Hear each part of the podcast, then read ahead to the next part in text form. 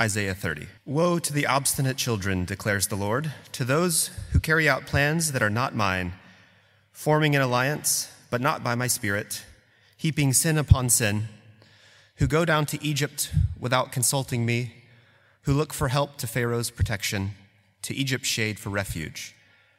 But Pharaoh's protection will be to your shame, Egypt's shade will bring you disgrace. Though they have officials in Zoan and their envoys have arrived in Hanes, everyone will be put to shame because of a people useless to them who bring neither help nor advantage, but only shame and disgrace. A prophecy concerning the animals of the Negev.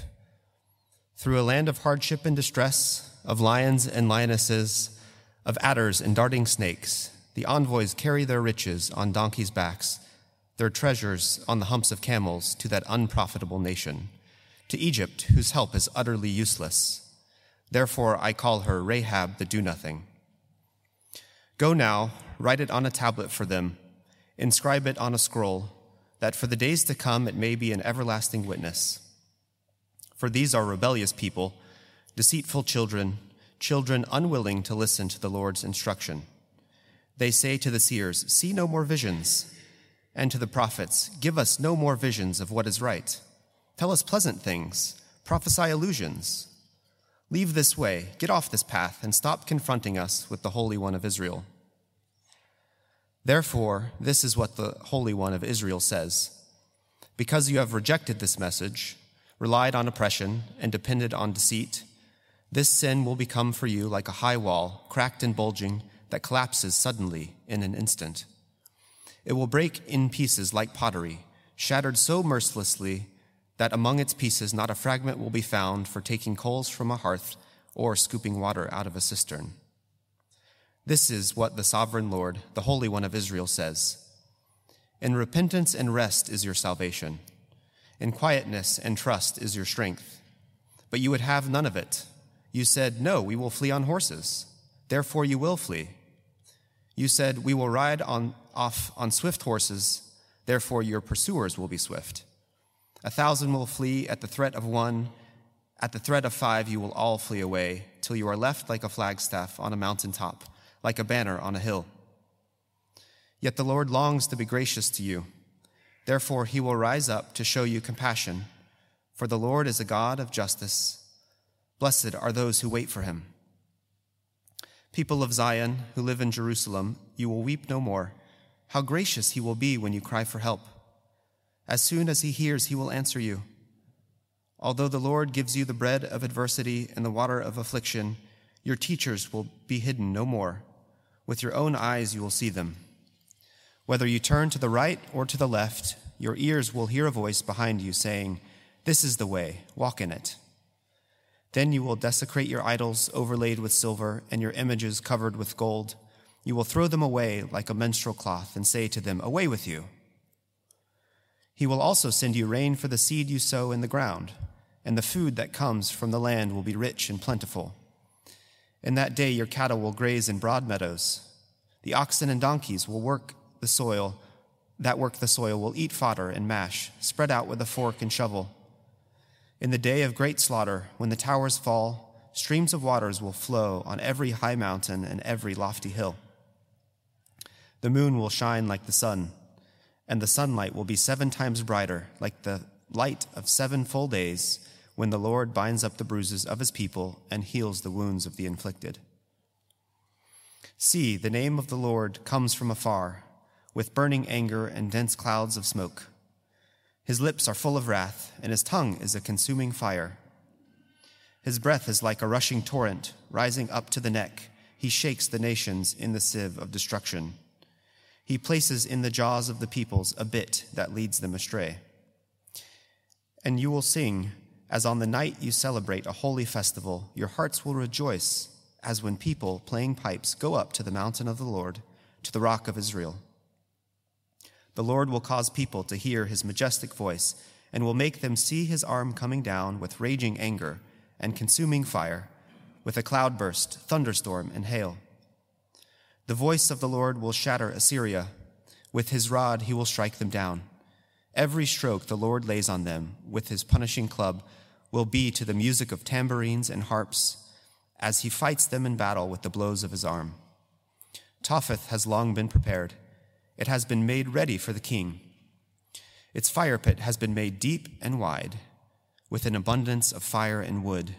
The breath of the Lord, like a stream of burning sulfur, sets it ablaze. This is the word of the Lord. Uh, morning, everyone. If we've not met, uh, my name's Matt Fuller. I'm the vicar here. Let's pray and make sense of it together. Our great God and Father, what a lovely picture that you, the Lord, long to be gracious to his people Therefore, you will rise up to show compassion. Father, help us understand you rightly. Your irritation with people's stupidity, but your longing to be gracious and compassionate. Help us understand that rightly this morning from Isaiah, we pray. In Jesus' name, Amen. So, if you are joining us, we're in the year 705 BC at the moment. And we said it's a little bit like if you're in Ukraine at the moment, you're anxious you're going to be invaded by Russia. And in the year 705 BC, if you're in the little nation of Judah, you're anxious you're going to be invaded by Assyria. Apart from the comparison only works if, I don't know, Judah is about the size of Wales with an army the size of Belgium or something. You know, it's like Russia versus something absolutely tiny. Tiny, tiny, tiny Judah is threatened by the massive empire of Assyria, the global superpower of the day. That's the context. But what does it mean in normal life? One friend, uh, he said, you imagine it like this Imagine being at a dinner table in Judah in 705 BC with a slightly irritating teenager who says, Now, mum and dad, look, everyone's talking about Assyria at the moment, and we're going to get invaded, and they're like going to smash us and destroy us. Um, but they're not, are they? I mean, I know they've wiped out everyone over the last 40 years. They've just you know, become this massive empire. I know that. And I know they've destroyed our neighbors, Samaria in the north, our sort of brother nation. But Samaria, they, they like gave up on God, didn't they? They like had sort of uh, their own religion and their own altars. But we're different, aren't we, here in Judah? Because we've got God on our side. And King Hezekiah, our king, he, um, he's faithful, isn't he? He trusts God and, and, and um, he's descended from great King David. And God said to David, There'll always be a king on his throne. So we're fine, aren't we? I mean, Assyria can't defeat us because we've got God on our side. Well, son, it's a bit more complicated than that. Oh, you always say stuff like that, but what I don't understand is this, all right? Like, uh, I go to the temple, and they say in the temple, you can trust God. You can trust God's promises. And like at school today, we were all given a flag of Egypt and told to color it in so that next week, when the Egyptian ambassadors come, to make a treaty with us so we can fight together against Assyria. We all wave our flags in the streets. So at the temple, I'm said you can trust God. But at school, I'm told, well, that's just not very realistic. You have to trust in politics, you have to trust in alliances. But I don't understand. Because, like, we began as a country when we left Egypt, yeah? Um, we left Egypt and with like the plagues and the, like the parting of the Red Sea so God's already shown he's like miles stronger than Egypt. So what are we doing? Making an alliance with Egypt? It makes zero sense. Well, son, it's a bit more complicated than you realize. And when you're older, you'll understand. Oh, I don't understand adults. When we have Bible lessons, it's all about God's promises. When we do geography, when we do politics, it's all about weapons. It's all about who's got the biggest tanks. It's all about who's got the best alliances. I just don't understand. I reckon you adults have lost the plot. All you adults talk about is the latest tank, an F 16 fighter. And you seem to trust them and not God. I think, I reckon in a few years you'll realize, oh, how stupid you are. And um, some of you can understand that better than others that sort of dialogue.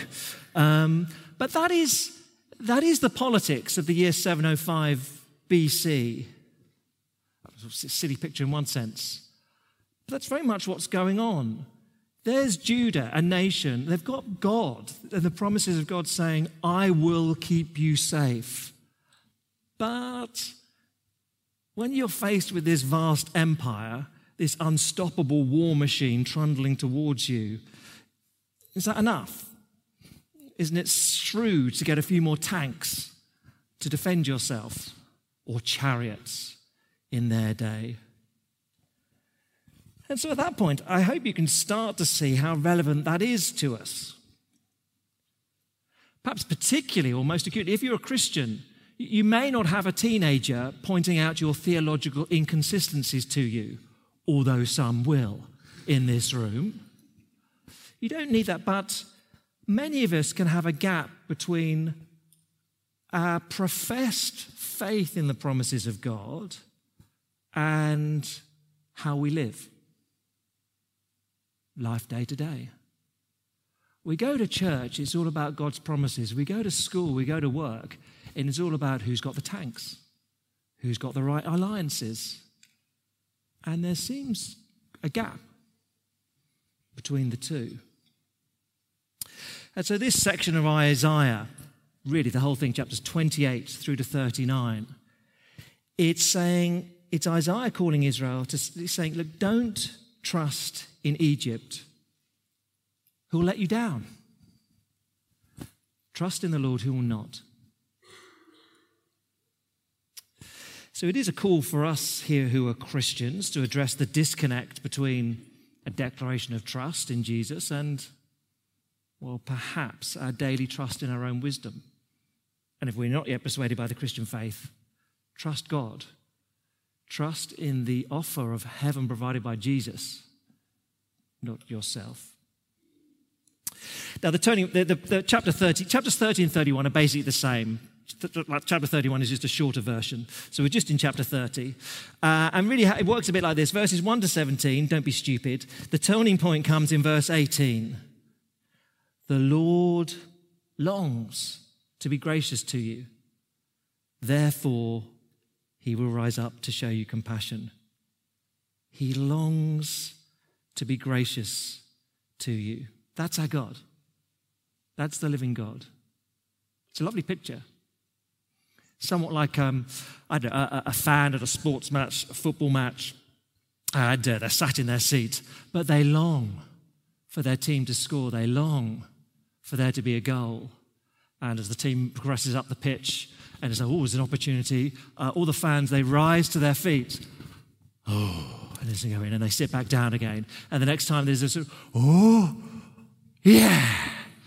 There's a longing, a longing for victory in that case, a, a rising up. Well, that's a picture of the living God. He is longing to be gracious to you. What's required of the people? Verse 19. You just got to cry for help. People of Zion who live in Jerusalem, you'll weep no more. How gracious he will be when you cry for help. As soon as he hears, he'll answer you. So, really, what we'll look at in chapter 30 is this the Lord longs to be gracious. So, stop trusting in chariots and return to him. The Lord longs to be gracious with your eternity and also your day to day struggles. So don't trust in your own resources. Turn to Him. Excuse me. Right, let's work through it then, uh, just in these two sections. Uh, first, then, verses 1 to 18, don't trust in chariots. Then 18 to 33, return to the Lord.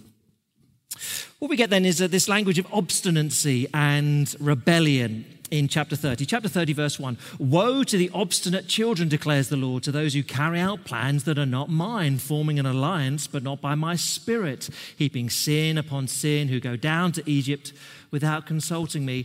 Obstinate? Yeah, look, there's no ambiguity. The Bible's been clear. You, Judah, you don't make an alliance with Egypt. I mean, remember, that's how you began as a nation. You came out of Egypt. Don't go back there. And uh, Exodus 13, Deuteronomy 17 would say, don't strike an alliance with Egypt. So there's no ambiguity in this. But that's what they do. And not only is it disobedient, it's daft. That's the main stress, really, of this section. It's daft because Egypt will let you down. Verse 3 Pharaoh's protection will be to your shame. Egypt's shade will bring you disgrace. Though they have officials in Zoan and envoys have arrived in Hanes, everyone will be put to shame because of a people useless to them. Bring neither help nor advantage, but only shame, disgrace. Why make an alliance which is useless, disgraceful, shameful? Why would you do that?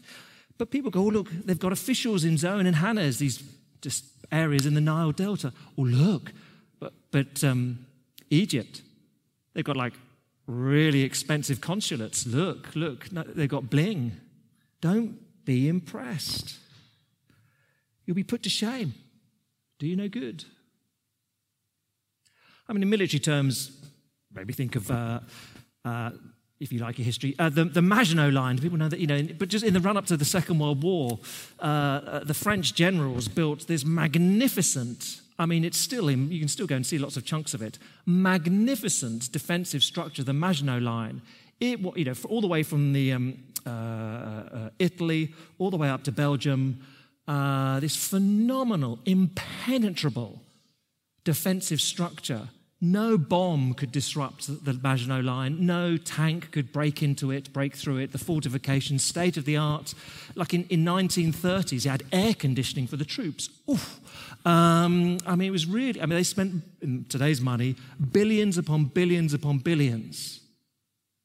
Impenetrable. But if you know your history, what happened, the Nazi forces just went round it. And so it was a, like a $20 billion white elephant. So it's still there today in parts. You can go and see it and go, oh, yes. I imagine if you tried to attack it, it would have been hard, but if you just go around it, it's okay. But in 1939, we'll be safe because we've got, oh, it's a bit embarrassing, isn't it? Or I guess more personally, or if you forgive me, it's a bit like saying, look at my magnificent enormous pension pot. Look at my pension pot. On the day I retire, I'll have so much money, I won't know what to do with it. And on the day you retire, you drop dead of a heart attack. Oh. Oh. Why would you trust in those sort of things? Says the Lord. Verse 6 is this sort of comedic picture of um, Judah sending a caravan of animals sort of loaded down with treasure to form this deal with Egypt. So, um, uh, verse 6 through a land of hardship and distress, of lions and lionesses, of adders and darting snakes, the envoys carry their riches on donkeys' backs, their treasures on the humps of camels to the unprofitable nations. This picture is of Judah going, oh, what we? yes, we've come through this sort of adversity and um, we've formed an alliance with Egypt. It's cost us a fortune. It was incredibly hard to get through this land of lions and snakes, but yes, we've got a deal with Egypt. And they get there to Egypt, and what do they find? Verse 7 Egypt, whose help is utterly useless, therefore I call her Rahab the do nothing. They sort of put all their hopes on an alliance, and they arrive in Egypt, and she's like a, a hundred year old grandma asleep in the sun. And you think that you've bet all your money on that to keep you safe. She's useless, Egypt. There's an obstinate trust. And also, in then verse 8 to 17, a rebellious refusal to listen. So Isaiah is told, write this down, verse 8. Go now, write it on a tablet for them, write, inscribe it on a scroll for the days to come. It may be an everlasting witness. Isaiah, can you write all this down? Because the people now are just not listening. But in years to come, they'll realize what happened. In, in, in like 2022 in the UK, they can read about this and think we mustn't be so stupid like the people back then and trust in ourselves and not in the Lord. Because back then, what was the attitude? Verse 9 These are rebellious people, deceitful children, children unwilling to listen to the Lord's instruction. They say to the seers, See no more visions, and to the prophets, Give us no more visions of what is right. Tell us pleasant things. Prophesy illusions. In other words, look, just shut up. We've made up our minds and we are not interested in what God has to say. It's not a great place to be. It's always sad when you hear that. Do you hear that from time to time. I just don't want to hear what the Bible has to say on sexual ethics. I don't want to hear it, says someone. I'm getting a divorce and remarrying, and I don't care what the Bible says. I don't want to read what the Bible says. I've made up my mind. Okay. We're pursuing IVF. Oh, that's tough. Do, do you want to read what a sort of biblical perspective on it? Because there's sort of good and bad ways of doing it. No. Look, it's hard enough as it is. We don't want to complicate the picture. We just don't want to know. Okay. Often it's the times when life is difficult. And you just, you know, in one sense, it's just about holding life together. You, sometimes. Do you, do you want to know what the Bible says? No. No. Just, I've decided. No. But of course, it, it's quite easy to declare you trust the Lord when life is easy because you don't have to trust Him. When life is easy, you just get on with it. It's when life is complicated, then you know if you're trusting Him or not, refusing to listen to Him or being willing to do so. I'm not saying it's easy. I don't suppose if you're a tiny nation about to be swamped by a vast military force, you think trusting the Lord is easy. But it's right. And it's where you find your safety, security. And so the Lord says, Oh, look, well, Assyria will invade, verse 12. This is what's going to happen. Uh, this verse 13 this sin will become for you like a high wall, cracked and bulging, that collapses suddenly in an instant. Look, we've been having this conversation for the last two decades, and you've been saying no, no, no, no, no, and the, it's going to crash down on you, and Assyria will invade. That's what's going to happen. And if you want a summary, well, it's in chapter 30 and verse 15, and said a couple of times in the previous weeks. Here's a pretty good summary of the whole section, chapters 28 to 39. This is what the sovereign Lord, the Holy One of Israel, says In repentance and rest is your salvation, in quietness and trust is, in your, is your strength. But you would have none of it. You said, No, we'll flee on horses. Therefore, you will flee from them. You said, We'll ride off on swift horses. No, therefore your pursuers will be swift. A thousand will flee as the, at the threat of one, at the threat of five, you'll all flee away till you are left like a flagstaff on a mountaintop. In other words, all that's going to be left of Jerusalem is just a flagpole. That's it. Now, what is the Lord saying? Verse 18, excuse me, verse 15. In repentance and rest is your salvation. That isn't do nothing. Okay? Uh, rest is not do nothing, rest is trust. Or as Jesus would put it in Matthew 11, come to me. Come to me, all who are weary and heavy laden, and I will give you rest. Take my yoke upon you and learn from me. For I'm gentle and humble in heart. You'll find rest for your soul. What does it mean to trust me? Learn from me. Follow me, says Jesus. That's rest. That's resting. Turn back to me. Now, look, for you and for me, how do we do that then? How do we trust in chariots? How do we trust in our own resources rather than the Lord? Well, I guess there's a primary sense. It, before someone becomes a Christian, that maybe you, function, you, you trust in your own resources. I think if, if there's a God, He'll accept me because I'm good. Eh, to get through life, I'll cope because I'm competent. I've got money in the bank. You trust in your own resources. The Christian is one who says, I can't get into heaven. I, there's no way. I just need God to do it for me because I can't. There's that primary sense. But then as we live as Christians, again, I think it manifests in having a gap between our profession of faith and our daily life. We can have our own obstinate alliances. I mean, let's be honest, you, you, know, you and I can listen to people who just affirm our values and judgments. We have a decision to make, and we only listen to those who just agree with us. We don't listen to those who might say, Is that right, biblically? How might we trust in chariots?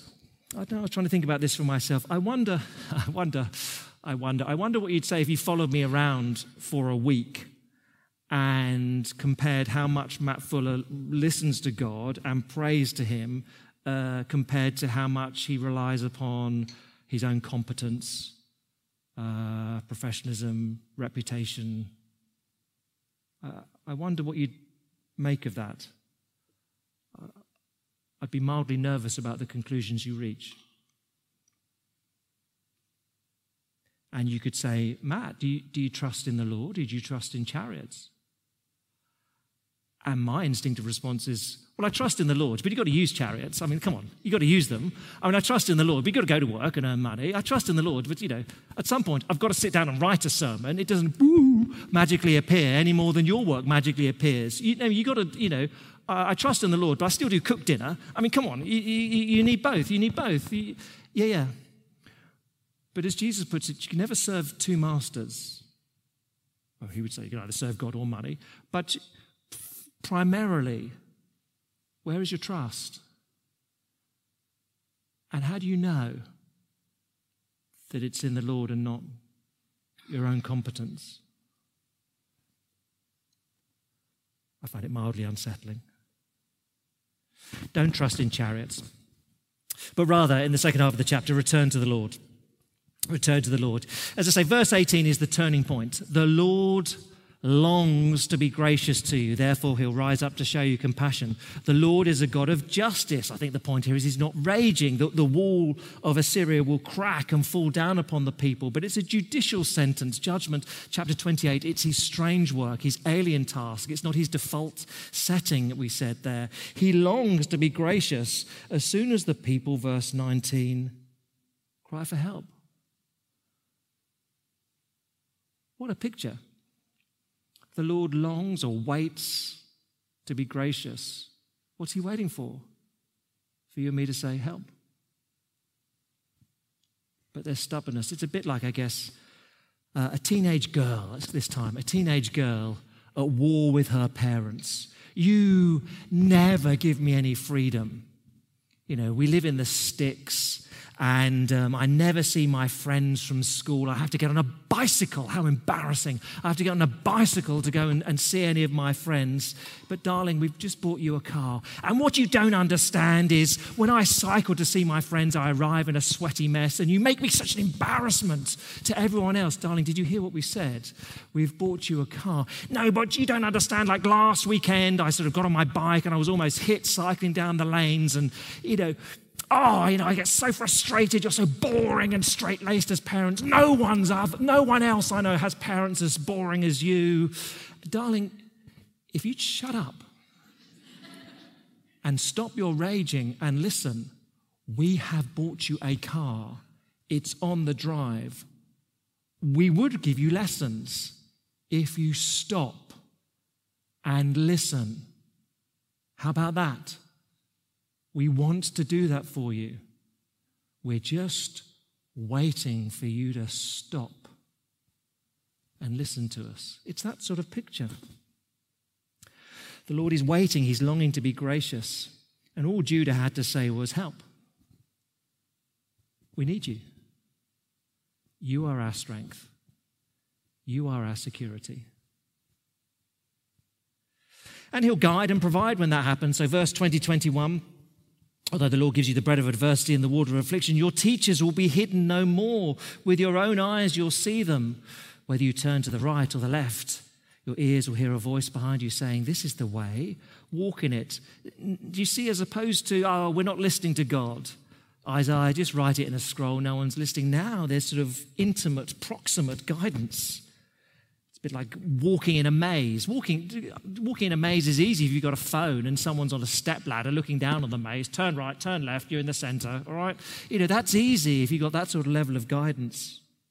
That's the sort of picture. Verses 23 to 26, you get a sort of hyperbole introduced of a picture of the future, I think. So, verse 23 He'll send you rain for the seed you sow in the ground. The food that comes from the land will be rich and plentiful. In that day, your cattle will graze in broad meadows. Even they'll get great food. The oxen and the donkey that work the soil will eat fodder and mash. I'm sure I saw that on a menu at a pub the other day. Um, spread out with fork and shovel. Even the animals have got abundance, okay?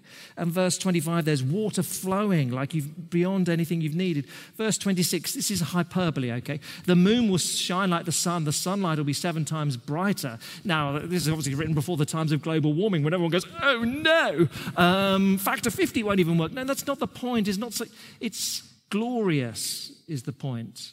Way above and beyond anything you know now is the point here. Verse 26 when the Lord binds up the bruises of the people and heals the wounds he inflicted. Well, yeah, that's what's going on here. He, he allowed Judah to experience the consequences of their foolishness. He allows us to experience the consequences of our foolish mistakes.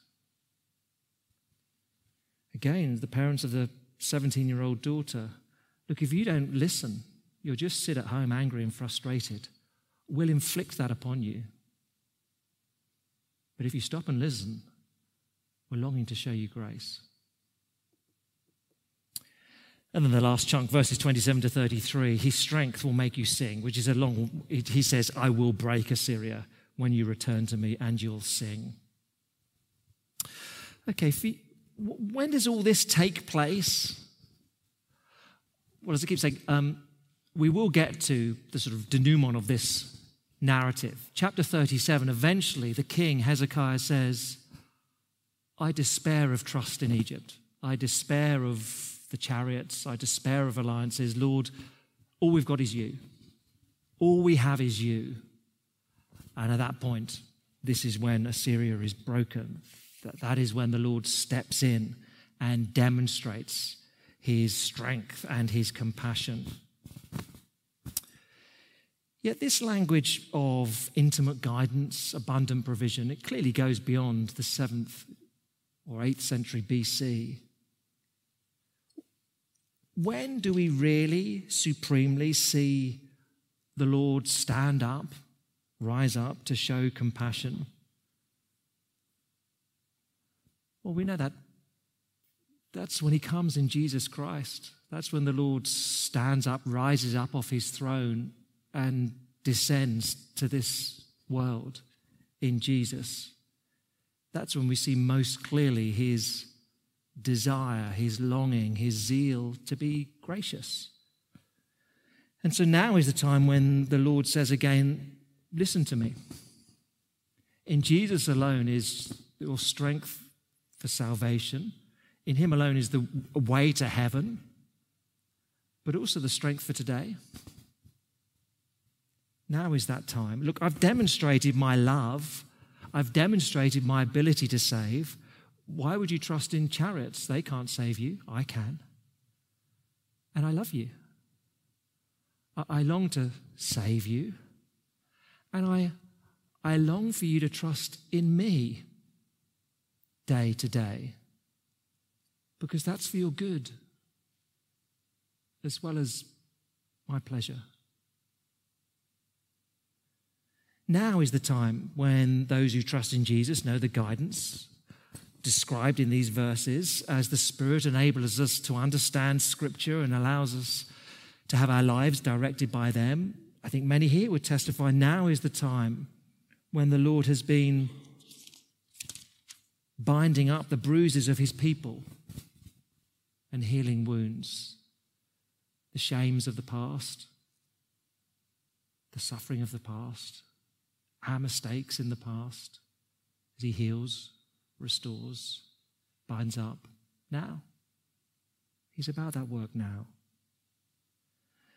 And then this hyperabundance of the, at the end, verses 23 to 26, I think that awaits us in glory when the prospect of a bright, shining sun is a good thing and the abundance is a pleasure. The Lord longs to be gracious, both in salvation for eternity, but he longs to demonstrate his strength, his reliability, his faithfulness today in trusting him for the day to day needs of this week. So don't trust in chariots, your resources alliances. We need them. We use them. Yeah, yeah, there's lots of things we use day to day. Trust in Him. Trust first in Him. Let's pray together. Lord God, certainly for myself this morning, I'd want to repent of trusting myself and not in you, trusting in my resources and not in you, trusting in the strength that others can give primarily rather than you. Trusting in you for salvation, yes, but for daily life, no. Father, help us be realistic about this. Of course, we, we use means every day, but would we have one master? And would we see you as the one who is able to protect us? and longs to do so, longs to be gracious, longs to stand up to rise and show compassion. Father, would we trust in you? Not in chariots, we pray in Jesus' name. Amen.